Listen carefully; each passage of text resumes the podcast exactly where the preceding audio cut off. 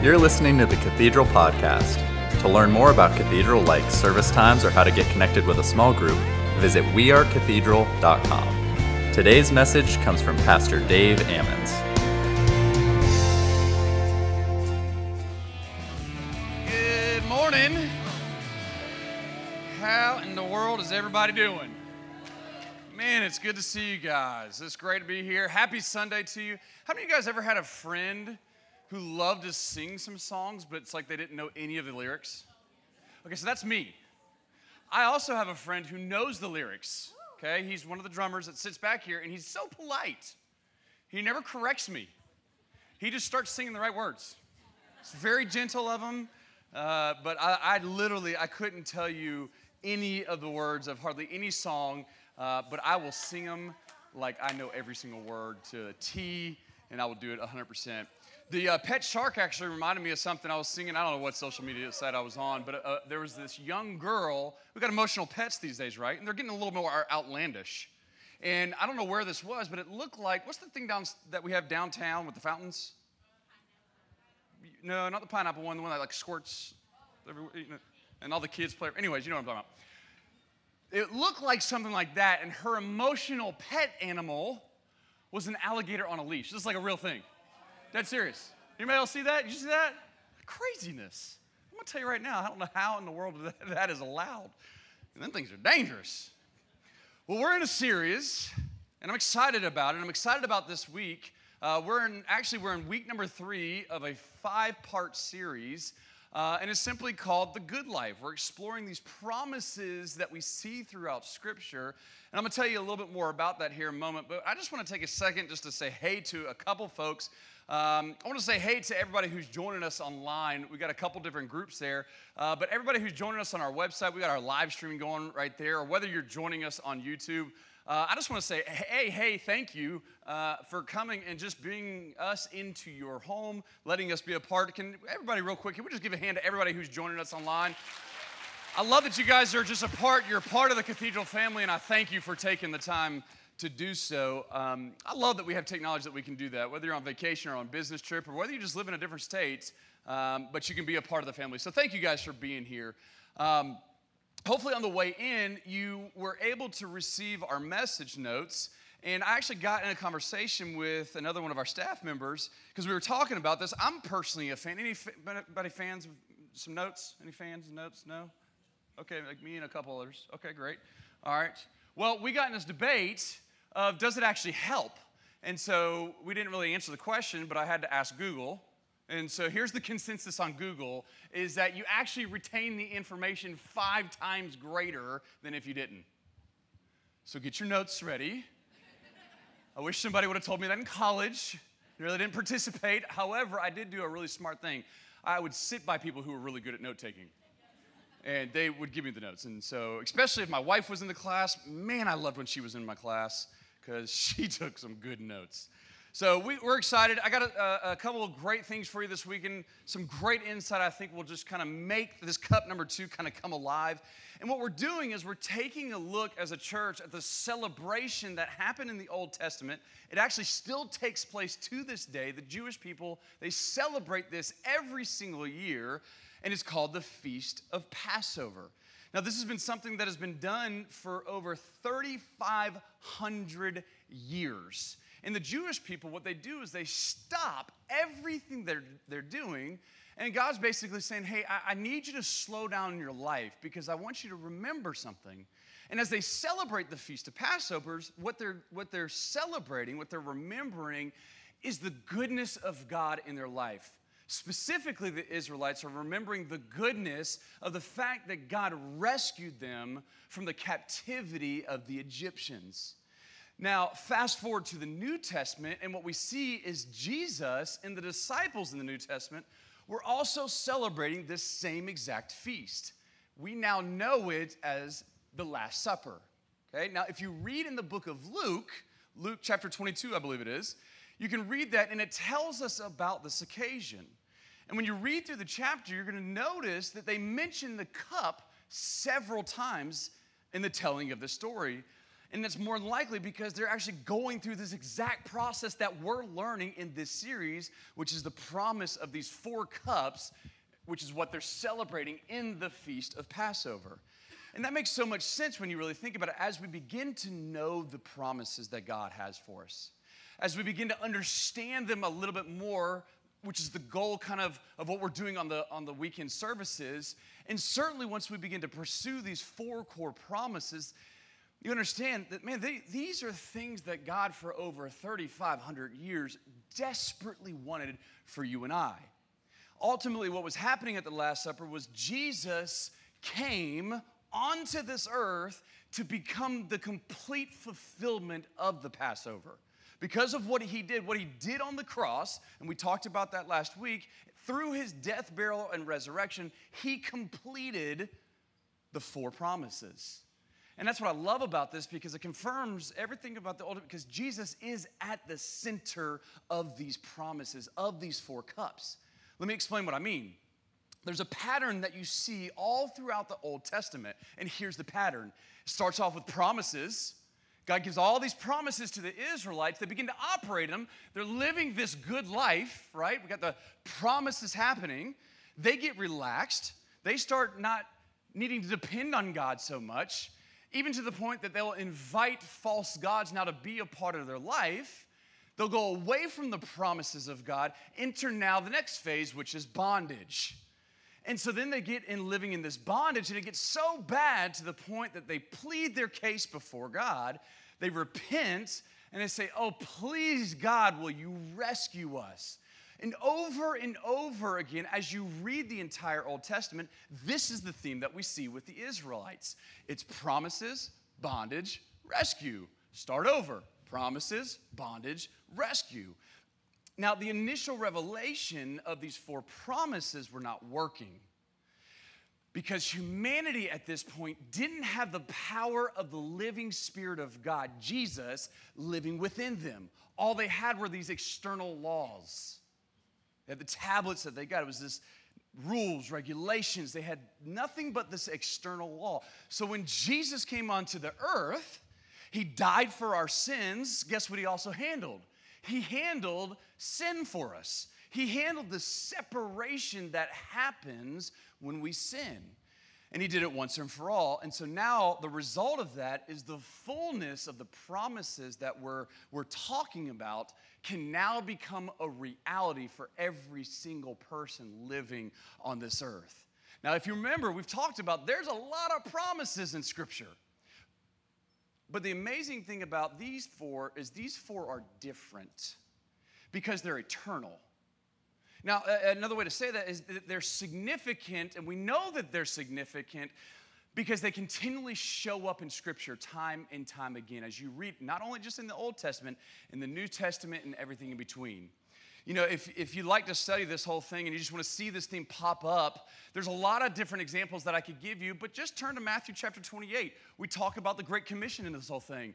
Well, when you read this, what you're going to see is this baton passing from God to Jesus, right? And the Great Commission of what He's giving for every single one of us may sound a little bit different, but it's the same mission it's the same vision of the four promises operating. We see this all throughout Scripture, this, this repetitive theme of the four cups, these four promises that they celebrate during this Feast of Passovers.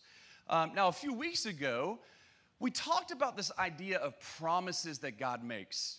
And, and we broke down both sides of that equation. What is God's part in the promises? And then the flip side of that is what, what, what is our part in receiving those promises? Now, of anything that I've spoken about on this stage, I got tremendous feedback on this. The amount that you guys reached out to me on this of, uh, and I love that because anytime you get certain revelation, maybe you hear something and it just makes sense to you, right? Like it just pops off and, and it's almost like you've unlocked a whole nother relationship part aspect of, of the relationship that you have with Jesus, right? And so that's what you guys were communicating. And I encourage you, if you, if you didn't listen to that message, go back to it because it makes the rest of these messages make so much more sense. Uh, and if you were a part of the ones who gave me some great feedback on that, I encourage you, go back and listen to it again because anytime that the Lord is really speaking to me, when I go back and listen to it again, it'll either reaffirm it or it'll show me a different aspect because how many of you know when we're in different seasons, it's like you can hear the same thing, but the Lord shows you something different each time you hear it. And so I encourage you, go back and listen to it because it is really the gateway um, to the rest of this series. Um, last week we started the uh, journey of going a little bit more into depth, and that's what we're doing each of these weeks. Uh, we started with cup one last week. This week we're going to do our best to understand cup number two. Now, these are found in Exodus chapter 6. This is our theme verse. And if you remember, this is the verse that when they're celebrating the feast of Passovers, they're actually reading this particular section of Scripture. So let's do it again together. Here's where it starts. It says, Therefore, say to the Israelites that I am the Lord. And then he starts communicating to us. He says, Hey, I'm going to do four things in your life. The first thing is this He says, I will bring you out from under the yoke of the Egyptians. This was last week's message. God's desire is that we don't have to fix ourselves up. We don't have to clean ourselves up before we come to Him. We actually don't do anything, we do the opposite. He wants nothing from us other than just to say yes and simply follow Him. He gives us this promise. He says, I want to save you. Then he goes on to the second promise. He says, I will free you from being slaves to them. That's what we're going to be talking about today. Um, and, and what he wants to do is basically says, listen, I physically have taken you out of Egypt, and now I want to get the Egypt out of you. And so we're going to explore that. The third promise is this He says, I will redeem you with an outstretched arm and with mighty acts of judgments. This is going to be next week, and we're even going to explain those two things why an outstretched arm, why these mighty acts of judgment. But see, this is the desire that God has for every single one of us that no matter how far off you think you are, no matter how much you think you have messed up, God is always going to leave the 99 to go after the one because he wants to make sure that you understand something. That he had a plan from the very beginning of time for your life.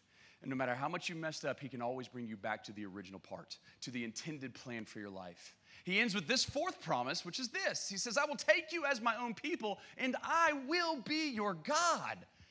The first promise, the first three promises are all about you and I as the individual. And now his focus begins to shift, and he puts the you and I in a place where we are making a difference together. But there's an important key to making this happen. You see, because you have to have the right group, you have to have the right people in the mix.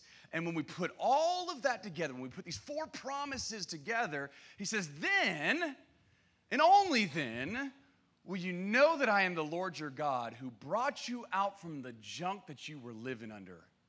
I brought you out from being under the yoke of the Egyptians. And so on the screen behind me, they're going to put the four promises. I'm not going to take the time to go back through them. I encourage you, you're more than welcome to take a picture. I'm going to leave it up there for just a second. Um, or if you have your last week's message notes, we have them there as well. But last week, what we did is we went through this first cup which this first cup is the cup of sanctification. It's this, this salvation promise. Now, that first one, by the end of last week, I think you understood, this promise is different.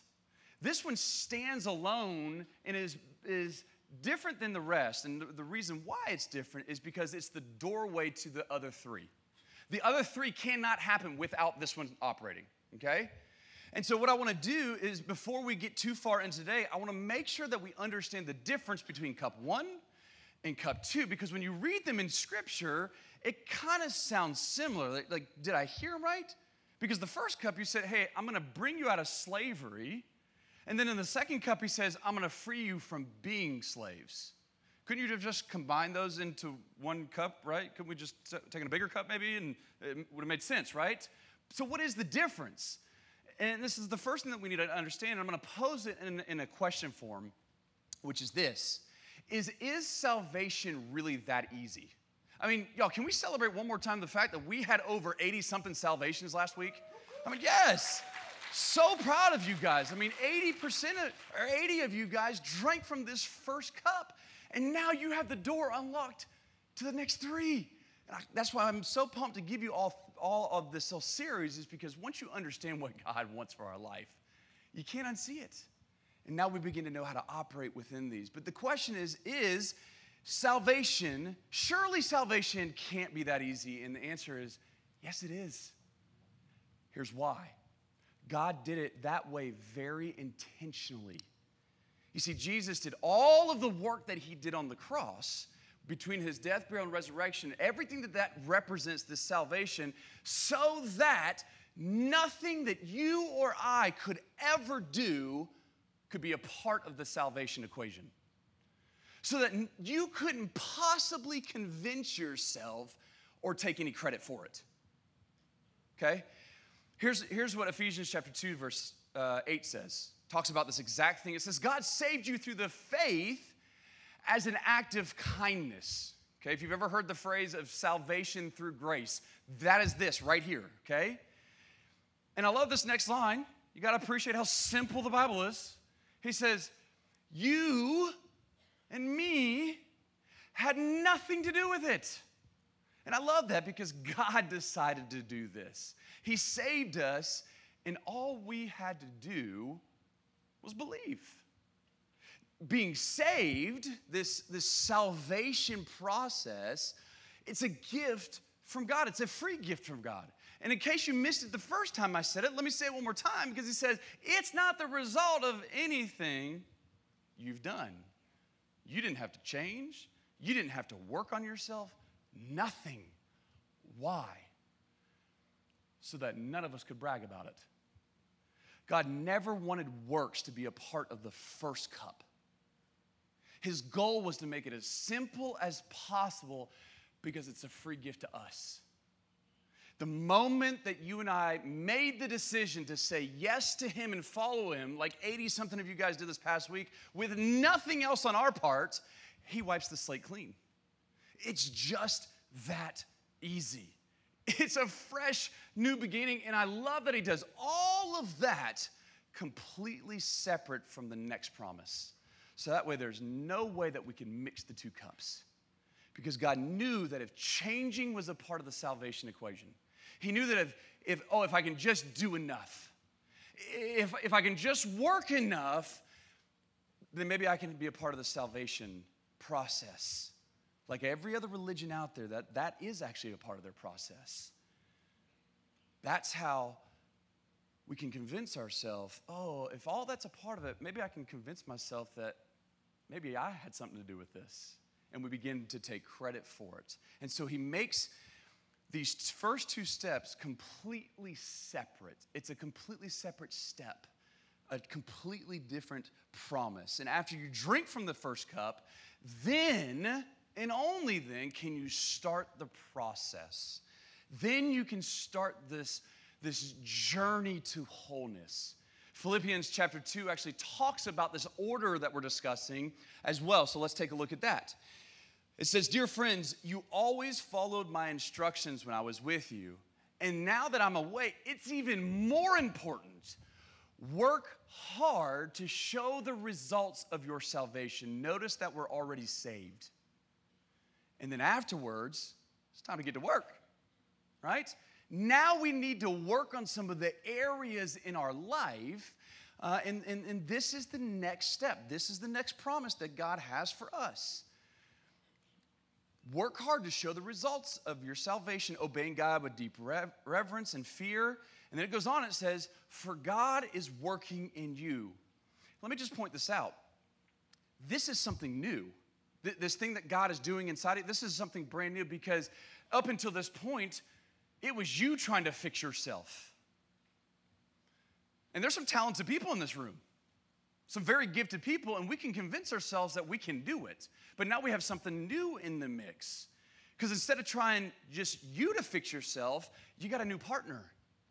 Jesus wants to take this journey with us so that we can experience the fullness and the promise of freedom. And when we invite Jesus into this mix with us, this verse actually tells us two different things that he's going to do. For God is working in you, here's the reason why giving you now this desire, this new desire to, to do life a different way. But he's not going to just give you this new desire because he's also going to give you the power to do it. And when we do that, it pleases him. Okay? Okay, so let, let me f- summarize in a phrase what we just proved biblically. salvation happens in a moment, it's instant. Nothing on our part, it happens in a moment because of the free gift that God did for us. Freedom is a journey, freedom is a process. And God wants to take us on a journey where He partners with us to change the desires of our heart. The hope being that, the, that, that, that we begin to desire godly things in our life, and that the ungodly things in our life will begin to get smaller and smaller and smaller. That they don't dominate our life like they did in the past. Okay? Everybody on the same page? We're tracking together? Okay? And he doesn't just stop there because he combines it with the Holy Spirit. He combines it with this power to do this. But, but you need to check this out because it's so important is we still have to pursue it. It's not good enough just to know about it, to understand it, if we never pursue it. Let me say it this way if I bring a chef over to your house and you watch this chef cook, you understand now the process and the technique to which this chef cooks the, the, the meal. But yet you never take the fork, put some food on it, and put it in your mouth, you're never gonna eat because you have to pursue the things that God has for us. I can know and understand all day long, doesn't guarantee that I'm gonna eat that food, okay? We have to pursue this because when we do, that's when true freedom now comes, up, but we have to go after it. So, Cathedral, welcome to cup number two, okay? Here's how I wanna start. Over the past couple years, actually a lot of years, Pastor Mike has developed this phenomenal teaching around the spirit, soul, and body. And that's what I want to begin with. I want to begin with this diagram. So let me put in a little bit of context. You have it in your notes, you can follow along. The first section is we have a body. Every single one of us have a body. Okay, this is the, eh, the, the external part of who we are smell, taste, sound, all that kind of stuff. And so they make up the five senses. Okay, every single one of us have it, some better than others. then we move on to the soul part. Okay, now this moves from the external now to the internal. And what this is, is this is our mind, our will, and our emotions. Now, the next part of this equation is what separates us from everything else on this earth, from every other creation, because we also are a spirit being, and hence the spirit, soul, and body. And when we become saved, the Holy Spirit now comes alive on the inside of us. Okay? This part, this Holy Spirit part, is what we talked about last week. This is cup number one, okay? And what's unique and really cool about this is when the Holy Spirit comes alive, it is immediately perfect. It needs no development, okay? The Holy Spirit is perfect on the inside of us. This is actually what grants us to be able to get into God's presence anytime that we want. If you look at the Old Testament pre Jesus, right? one time a year with one high priest had the ability to go into the holies of holies, which is where the presence of God was. Well, no longer. We don't have to wait once. How many days of the year can we get into the presence of God? 365, every single one of them, every second of the day, because of what Jesus did in our life. We were made perfect in this part of our body, this part of who we are, the Holy Spirit, okay? So here's the thing that happens is these two on the right-hand side, the body and the spirit, they haven't taken the journey. They're not made perfect. They're actually a little stubborn. They don't like that a new boss is in town. Okay? And so does it make sense that we can be saved but we still got junk that we got to deal with in our life. We've been operating out of our body and soul for a long time. Hence, why we are still struggling with lust or anger or, or some type of addictions or whatever the case may be. We're saved, we're going to heaven, we settled that piece, but we still got some junk operating in our life. Now, God doesn't want it that way. And here's the secret to this whole thing for the junk not to be the thing that dominates your life is now we have to start focusing on the spirit side of who we are. Our spirit side is perfect, but it's itty bitty. Okay? And so we got to begin to grow this thing. We got to begin to live a life where we depend more on God and less about us however many years it's been when you got saved, your body and your soul have been calling the shots. Whatever pleasure comes my way, heck yeah, let's go, baby. Whatever emotion is dominating my thoughts, let's do it. Come on. And so it's a process, it's a journey now, this, this wholeness journey to where your body and your soul aren't communicating to the spirit side of who we are, saying, hey, sit down and hush. Rather, it's the flip of that, where your spirit man, their spirit woman becomes so strong on the inside of you, it's the one influencing the other two. That's this journey that he's talking about and how we re, um, receive freedom. Okay? This is what it talks about in Second Corinthians when we're transformed into his likeness. This journey to wholeness happens little by little, layer by layer, or how scripture says it, from glory to glory. It's like every single time we uh, get a new facet of who he is, it's like, oh, okay, that makes sense. And we grow a little bit. Our spirit man, our spirit woman gets a little bit bigger, it gets a little bit more dominant in our life. So let's talk about how do we allow God's spirit to transform us into truly free people. Because the struggles that we have in life, they're real. I mean, the challenges that we have in life, man, they can be so frustrating sometimes. We know that we shouldn't do whatever it is that's in our life, and we desperately want help so that way it's not an issue in our life anymore. But the way this plays out so often is we feel like for some reason we can't let anybody know. And we say things like, oh, what if they knew, what would they think about me? Oh, that, that'll change. Somehow we convince ourselves that nobody else in the world is dealing with the things that you're dealing with. Surely there's nobody that could help me with this. It's too far gone. You see, the enemy does this really effective job of putting us through this mental tormenting cycle, convincing us that we're less than, that you're never going to be able to stop. You might as well just give in to the temptation, at least enjoy something, because this is going to be your life. But that's not the truth. It's a straight up lie. You see, Satan lost the war. When you receive salvation, this is the war that he plays on all of humanity. He wants to hide us from that first cup. And when we say yes to him, Immediately, Satan lost the war. But just because he lost the war, do you think he just goes back to hell and says, well, shoot, missed that one? No, he's still active. He throws as many battles into our life, and here's why. Just because he lost the war doesn't mean that he gives up, because he knows if you grab a hold of the promises, you're a saved being now.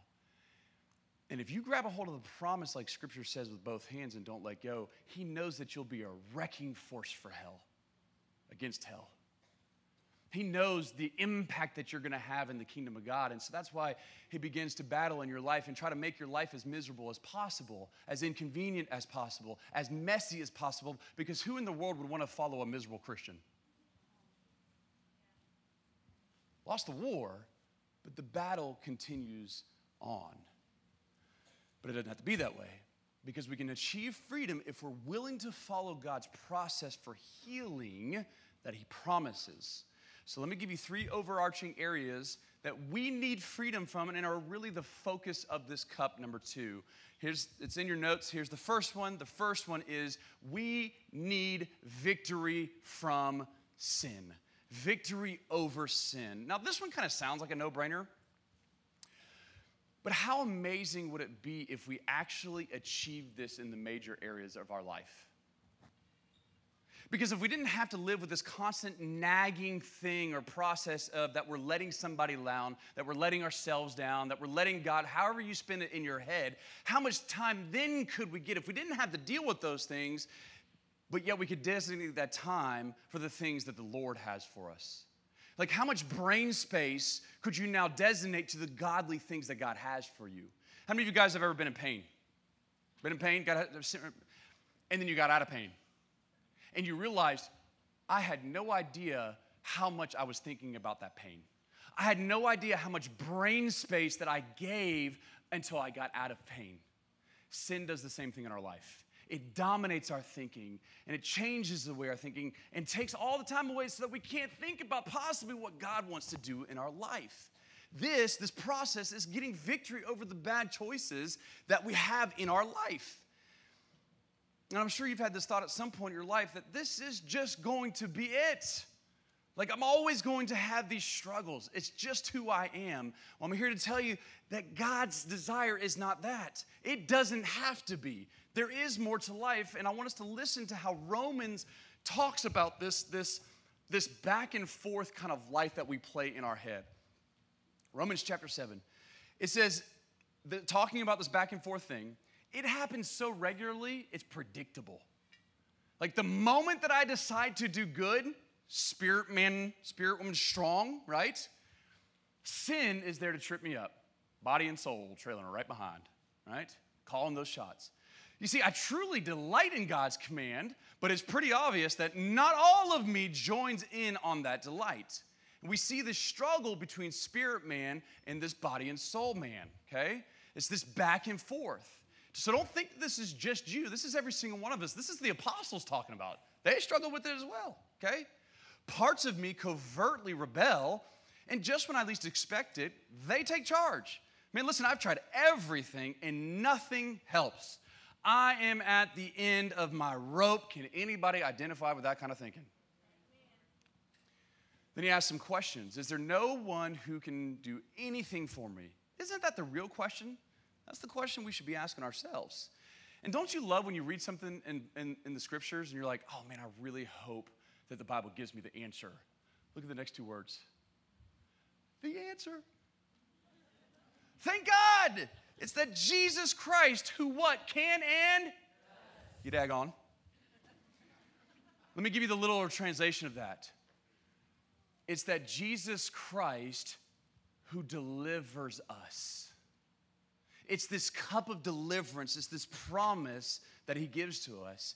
He acted to set things right in this life of contradictions where I want to serve God with all my heart and all my mind. So we got to get victory over sin. The second goal of cup number two is we got to have victory over our wounds. Victory from our wounds. Okay, so if the first one was sin, and, you could describe that as what you do to yourself, okay, this one, wounds, you could describe that as what others have done to you. We all have wounds. We all have wounds that we've got to sort out in, in our life. Uh, they got to be sorted through. And, and I'm not sure how this looks in your life. Maybe somebody abused you. Maybe somebody disappointed you, let you down, hurt you in some kind of way. Maybe they spoke harshly to you. I'm not exactly sure. Maybe you went through some kind of tragedy or a divorce of any level that as a young kid, it just messed you up, right? You didn't want it, you didn't ask for it, but yet it's a part of your story. We live in a fallen world and it's just a part of it. But unfortunately, with this particular area, this is one of those areas when left undealt with, it will keep you stuck. It will keep you swirling around this cup and never being able to move on and experience the other two promises that God has for us. You see, the devil would love for this to be your life. The devil would love for, for this to be your experience because if he can keep you here, your whole life will be about your problems. Instead of realizing, man, I can change the world and the people around me. He's working overtime to keep us deceived in this, in this rat race, in this tribe uh, of what wounds does in our life. Listen to me. Don't give the enemy that kind of control in your life the fallout of wounds left untouched for so many people. And, and I think that you, you either know of somebody like this, you've seen somebody deal with it, but the fallout of when they leave it undealt with ends up looking like anger. They become so angry at whatever the situation is or the injustice that has been done to them, and they become bitter on the inside, and this anger begins to take a foothold in your life. But I want you to listen to what the Bible says about this and why it's so important for us to pursue freedom from our wounds. Ephesians chapter 4 says this Don't sin by letting anger control you. Don't even let the sun go down while you're still angry. And here's the reason why because anger gives a foothold to the devil. I know we don't want that. It's part of the process. I know it's hard, I, I, I get it. But if you don't journey properly through your past, you'll never see your future. You'll always constantly be looking only in the rear view mirror, never looking out the front glass and seeing that there's a future ahead for you. God wants you and I to have freedom from our wounds. Last one is this is we got to have victory over the enemy. Now ultimately this is an authority issue. Uh, I'll explain how that how it's that. But let me say this first. Not only do you have the sin that you do, okay? Not only do you have the sin that other people do to you, but you also have an enemy that hates you. Here's the way scripture says it. This is 1 Peter 5 8. He says, Your enemy, he does something. The devil, he prowls around like a roaring lion looking for someone to devour. Okay, let me say it this way you could be doing good in the other two areas of your life. You could be doing, hey, you know what? I'm, I'm really kind of living in victory from the sin. It's not really that big of an issue anymore. It's not dominating my life. And I actually really have taken this journey to get victory over my wounds. But guess what? You still have a reason to drink from this cup of freedom because you have an enemy who's intended on messing up your life which is why it is so important to learn how to take authority over the devil. That's why when we, when we talk about being a part of things like our Wednesday morning prayer, why it's so important if you want to learn how to pray, if you want to learn how to take authority over the enemy. Well, Dave, are you just about numbers and you want to get people, more people into this? Matter of fact, 100% I'm about numbers if it means that you're going to get in here, learn what God's promises has for you, and that you can actually take authority over the enemy and experience true freedom for the first time in your life. Unapologetically, I'm about numbers. If every single one of you guys starts showing up on Wednesday morning, it would do nothing but delight my heart because I know that's what God wants for this church. I desperately want you to experience this freedom. But you know who wants it way more than I ever thought about it? God. He wants us so desperately. It's important to know what to do. I won't go through the whole verse, but here's what Ephesians chapter 6 says about this. Finally, be strong in the Lord because he is the mighty power. He gives us instructions. He says, listen, you got to put on the full armor of God. Why? So you can stand against the devil's schemes. Newsflash the devil doesn't want good for you. I don't care how this world packages it up right now. But he doesn't want anything good for you, and we've got to know how to stand against the devil's schemes. The struggle, if you think about it, is between flesh and blood, it ain't. Scripture tells us this is against the dark forces of this world. You say, okay, okay, Dave, you're making a great case. Case very well made. I am ready to drink from cup number two. I only have one request from you. I need a favor. Can you make it a tall one? I need all of that. All three of those, make it a big one. I need a drink from it. And you're right. You need it. I need it as well. Every single one of us, everybody say everybody. Every single one of us have these three areas, and we need this cup in our life. So, how do we do it? I'm going to show you, okay? And I only have one way to do that, which is through Scripture, okay? And it's so good, it's so easy. But do you remember from week number one, Romans chapter 7, Paul's having this discussion and he's asking this thing. He says, Who is going to rescue me from my body calling the shots? My body is the dominating power in my life. It's tossing me to and from. Literally, if a wind goes by, I'm going to go with whatever it is. But he ends chapter 7 with this question basically of saying, How am I going to find freedom from this? You can see the desperation. Well, you flip over to chapter 8, which is just a continuation of this. He gives us the answer. That's where we're going to pick it back up. Verse number 1.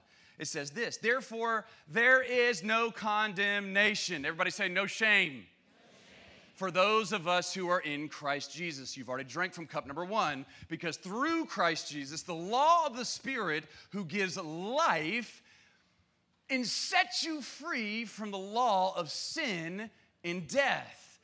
Freedom.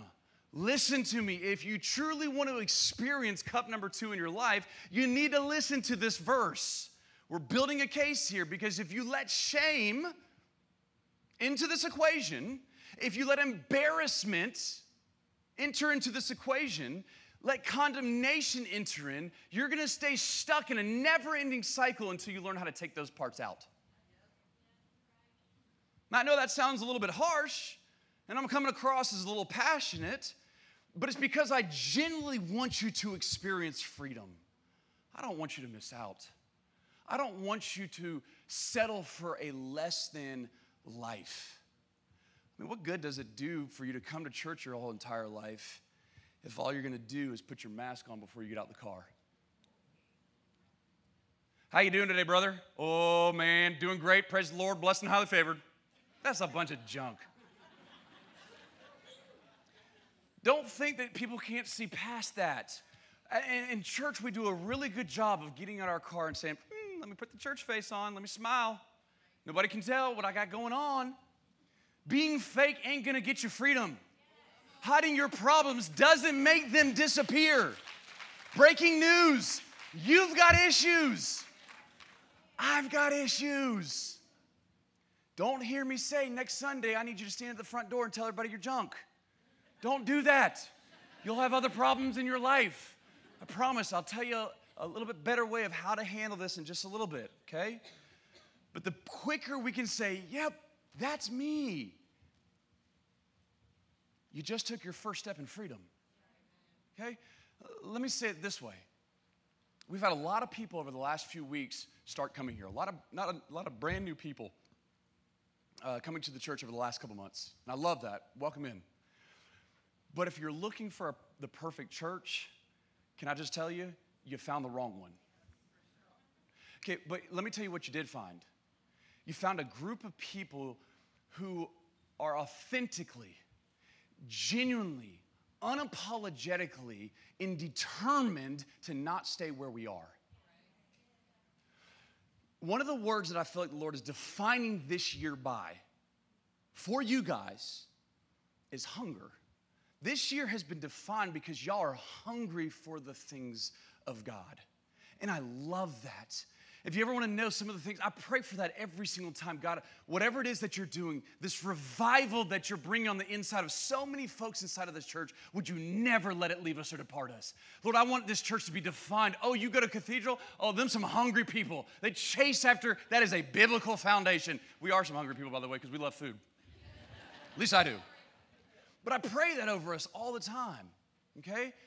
I want us to experience freedom. And so I want to end today by showing you the key to experiencing freedom, this peace, this, this life that God wants for us. And the thing that has the most influence to the level of freedom that you and I will experience, and it is the key, is the people that you surround yourself with. John Maxwell says it this way Show me your friends, and I'll show you your future. It breaks my heart when I see people start veering away, and you can see that the people that they begin to hang around changes, and you can watch the writing on the wall. And it breaks my heart because you know what the next step is going to look like. They're surrounding themselves with people that aren't good that they don't have their best interests in heart. The way that we have it in your notes is this is that relationships are key. Well, Dave, this kind of seems a little bit more like your opinion. Nah, sorry. I ain't that smart and ain't got enough time for all that. It's the Bible. Okay? It's the Bible. Let me show you quickly of this importance between our relationships in our life and the freedom that we experience. Okay? Here's the first verse I'm going to give you Proverbs 28, verse 13. Whoever conceals their sin, saying, Hey, I got this all by myself, ain't nobody going to know what's going on. If that's the kind of person that you want to be, if you want to be whoever conceals their sins, guess what? Does not prosper. Oh, but the one who confesses and renounces them finds mercy. I say, oh, okay, I got this. This is talking about forgiveness, right? Oh, are, you, are you sure? Is that all it's talking about? Okay, let's see. 1 John 1 9 says, If we confess our sins, He, talking about God, God is faithful and just and will forgive us of our sins and purify us from all our unrighteousness. Who's doing the forgiving? God's doing the forgiving. In other words, He takes care of our sin, He takes care of what you and I do that is not pleasing to Him, but not the fact that you're doing it over and over and over and again and again. We're getting the forgiveness, but the repetition, the cycle is not stopping. For that, you need a different kind of confession.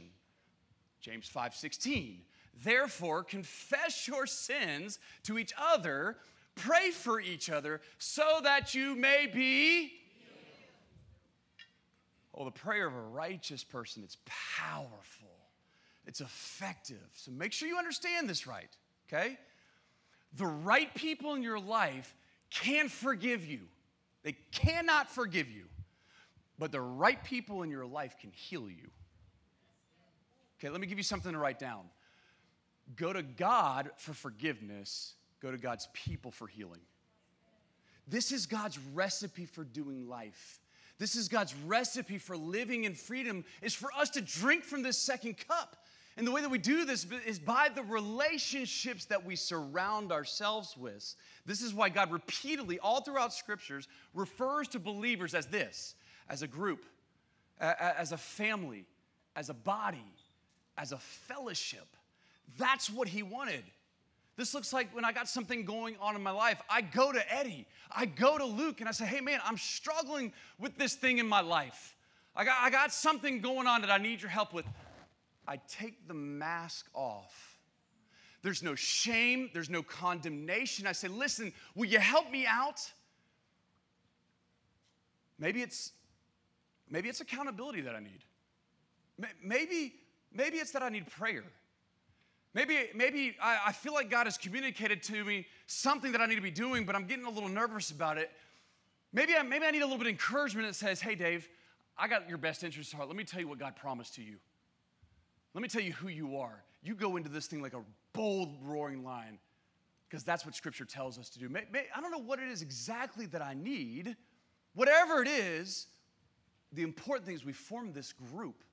And in this group, there's honesty, there's transparency, and little by little, change begins to happen. Layer by layer, glory to glory. Try this by yourself, and you'll see it doesn't work. I'm gonna close with this today because I wanna make sure that you understand that there's different aspects of a person's life. There's four different aspects of a person's life. Two psychologists came up with this. Um, I can't remember their names. If you really want it that bad, come find me later. I'll look them up. But the important part is the, is the principle here. The first one is this is we all have an arena aspect of our life. This is the public side of us. And the way that we would say this is I know and you know. So, a good example is what we're doing here this morning the relationship that you guys have with me up on this stage, I display things about my life. I display things about my family and my children. And it, I, I know and you know. It's this arena aspect. We all have it. The second aspect of our life is the mask, the mask aspect of our life. The way you would say this is I know, but you don't know. And unfortunately, the majority of our society lives this way. Even more unfortunate than that, the majority of believers live this way. They live with the majority of people, if not everybody, never knowing the true self. They live with this mask on, even in their homes. It's, it's, it's tough. The third area, the third aspect is the blind spot aspect. And the way that you would say this is you know, but I don't know. Now, an easy way to think about this is let's say that we just uh, went to Taco Tuesday, okay? And I just smashed about seven tacos. Beautiful, amazing tacos, right? What I don't know is I got the world's largest cilantro leaf right here, okay? I don't know. I'm living my best life. I just slammed seven tacos. But you know that I got cilantro in my teeth. And my hope would be is that you love me enough that you're going to tell me I got cilantro because you know, but I don't know. It's this blind spot part of our life. And we all have it, whether it's a blind spot in our finances, okay? Whether it's a blind spot in our relationships. But we all have these blind spots that we're somehow blinded to, but yet the people in our life, they can see the dysfunction, okay? Last one is this, and this is where it really gets fun, but it's the potential life, the potential aspect. And here's, here's what this one sounds like it says, I don't know, and you don't know. But let me add this part to it, but God knows. You see, nothing that God ever created can realize its potential alone. There's a reason why God created man and he created woman. There's a reason why when Noah in the ark was happening, he needed how many? Two of every animal. Nothing that God has ever created can realize its potential alone. Potential requires connection. Potential requires relationship. Take my hand, for example. If I lopped my hand off and it's just sitting here on the ground, can't really accomplish hardly anything. It's just a mass of matter. Okay, I can't do anything. But when I connect it to my arm and I connect it to my body, now there's all kinds of potential that can be released. I can move my fingers, I can point, right? I can make heart emojis, right?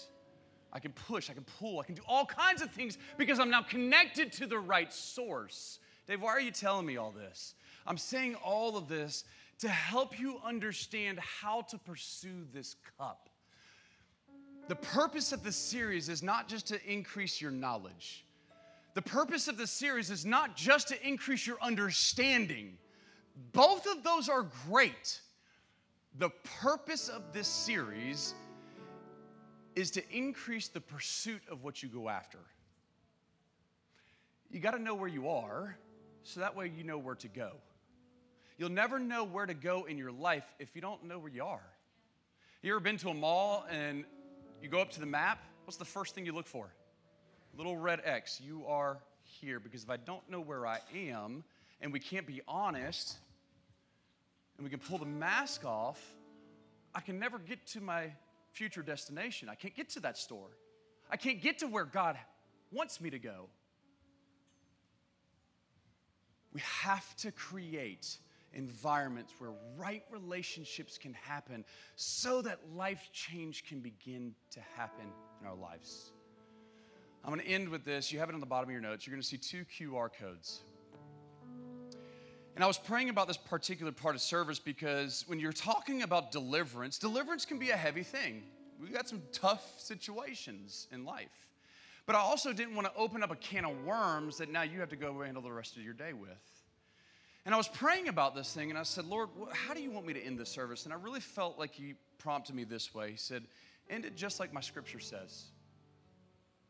He gives us two directives. Where do we get forgiveness from? Where do we get healing from? God's people. So that's exactly how I'm going to end it. I'm going to give everybody an opportunity who just says, you know what, Dave, from one of those three areas I identify and I, I want to ask for forgiveness. But the second thing is we got to get we got to get going with God's people. Well, how do I do that? First QR code you have there is our growth track. And the growth track is the lab to what we talk about up here. We explore on a deeper issue of what does God have for your life? He has so much more. In fact, here's what I was praying, and I tell you this because I don't know why. I just feel like it's good for y'all to know how I pray for you guys. Can I tell you how I prayed around this particular one? God, would you make next month, because y'all always, you can start any week, but y'all like to start on week one. I don't blame you, I'm the same way. But God, next month, would you let it be the biggest growth track that this church has ever seen? Because we're that hungry for to make sure that we're chasing after the godly things, the right things, the, the, the promises that He has, and that we're grabbing hold. If you haven't gone through our growth track, scan that QR code. You don't need to sign up. You don't need all you need to do is simply walk to this room right behind me. Walk right in, and that team is so jacked up, ready to go, ready to take care of you. Okay? Participate, pursue. Second QR code that you're going to have there is uh, a QR code for our small groups. Because you have to get in right relationships. We just started our small group semester, so you're in the perfect time. Okay? You have two ways to do this. We actually just met with the leaders of our small groups, and here's what they were surprised at. I had no idea we had that group. And the same thing's gonna happen to you as you research our groups. You may find one and go, that's it. That's what I wanna be a part of. The second option, you say, you know what, none of these are really matching up. Don't let that stop you. Do you realize that every single one of y'all have a group? You just don't call it a small group? We're all doing life with somebody. And so here's my encouragement. You see somebody in the church, you're like, hey, you know what? I want to get to know them. Hey, it looks like their family is really healthy. I'd like to, my family to kind of look more like theirs and less like mine. Go after them. You know what I did when I had twins? I said, Oh, Lord Jesus, I need your help. But I found some other people in the church who had twins who I wanted to emulate. I wanted my family to look like their family. I don't know what taking care of twins is like. I'm scared as I'll get out. But in the context of right relationships, there's freedom. And so you get a group together. You say, Well, Dave, do, we have to pick a, Bible study to go through? I mean, that's a bonus, but no, you don't have to pick that. Simply get together, tell Eddie that you're going to get together, and he'll take one of you guys through the leadership process of like, how do we get this? What do we want you to go after? You don't have to do a actual Bible study, but there's a couple things that we can guarantee this freedom process. It's Scripture. It's not us. We just want to make it available to you. We want to teach you in that way. Here's the last thing that we have for you, and I'm going to let you go. Everybody, bow your heads and close your eyes. If you say, Dave, I identify with those three, three areas that you're talking about, and I need forgiveness. I need forgiveness from the sin in my life. Got too much of it. I just, I need it. I need, I need victory over sin. If you're here and you say, you know what, I need victory Dave, I got so many wounds in my life. I need victory over my wounds. You may be here and your life is going pretty good, but you just feel that the enemy is too prevalent in your life. Life is just too hard for whatever the reason is. You're not exactly sure why, maybe can't put your hand on it. Hopefully, after today, you understand hey, there's an enemy that doesn't like you. Maybe, maybe it's just that, and you just you need victory over the enemy. If any one of those three things identif- that you identify, would you simply just raise your hand saying, I want prayer for that? If that's you this morning, just raise your hand. All I'm going to do is just pray over you. We're just simply going to do exactly what Scripture says. Yeah, hands all over the place. Hands all over the place. All right, put them down. Open your eyes, look at me. Guess what? The majority of you lifted your hands. You're not in this by yourself. I'm right there with you. Every one of us need cup number two, this cup of deliverance. Let's pray, let's ask for forgiveness, and let's pursue this cup. Amen? Let's pray. Lord Jesus, I just thank you so much. Lord, right now in the name of Jesus, whatever they need victory from, whether it's sin, whether it's wounds, whether it's whatever the enemy's trying to do in their life, Father, we pray for victory in our life. If you're home sitting on your couch and you're just saying, I just, I'm tired of doing this life by myself. God, I need you operating a little bit more. You got your hand raised and saying, I need victory from one of these areas. Father, we plead your blood. What you did on that cross, you settled this for us. So, Father, we believe and receive true freedom, true victory that you have for us in our life. But, Father, can I pray boldly and proclaim boldly that this church now begins to just go after these promises? Lord, whatever the distractions are that would keep them from pursuing these promises, Lord, take them away. But Father, we go after the promises that you have. We go after receiving this cup of freedom, and no longer are we bound up. No longer is Egypt on the inside of us. Egypt is now gone. And Lord, I just ask that you get us ready because you got two more promises that is getting ready to open up our eyes to a life that we never thought possible. We receive that in Jesus' name. Everybody said, Amen. Amen, guys. Hope you guys enjoyed cup number two. Thank you guys so much for being here. Look forward to seeing you in cup number three next week. Have a great weekend. Love you guys so much. You've been listening to the Cathedral Podcast. If you were encouraged by today's message, leave us a rating and hit subscribe on Apple Podcasts, Spotify, or wherever you listen to podcasts. If you have any questions about today's message or just want to reach out, send an email to questions at cathedralemail.com. Thank you for listening. May the Lord bless you and keep you. May the Lord cause his face to shine upon you and be gracious unto you. Have a blessed week.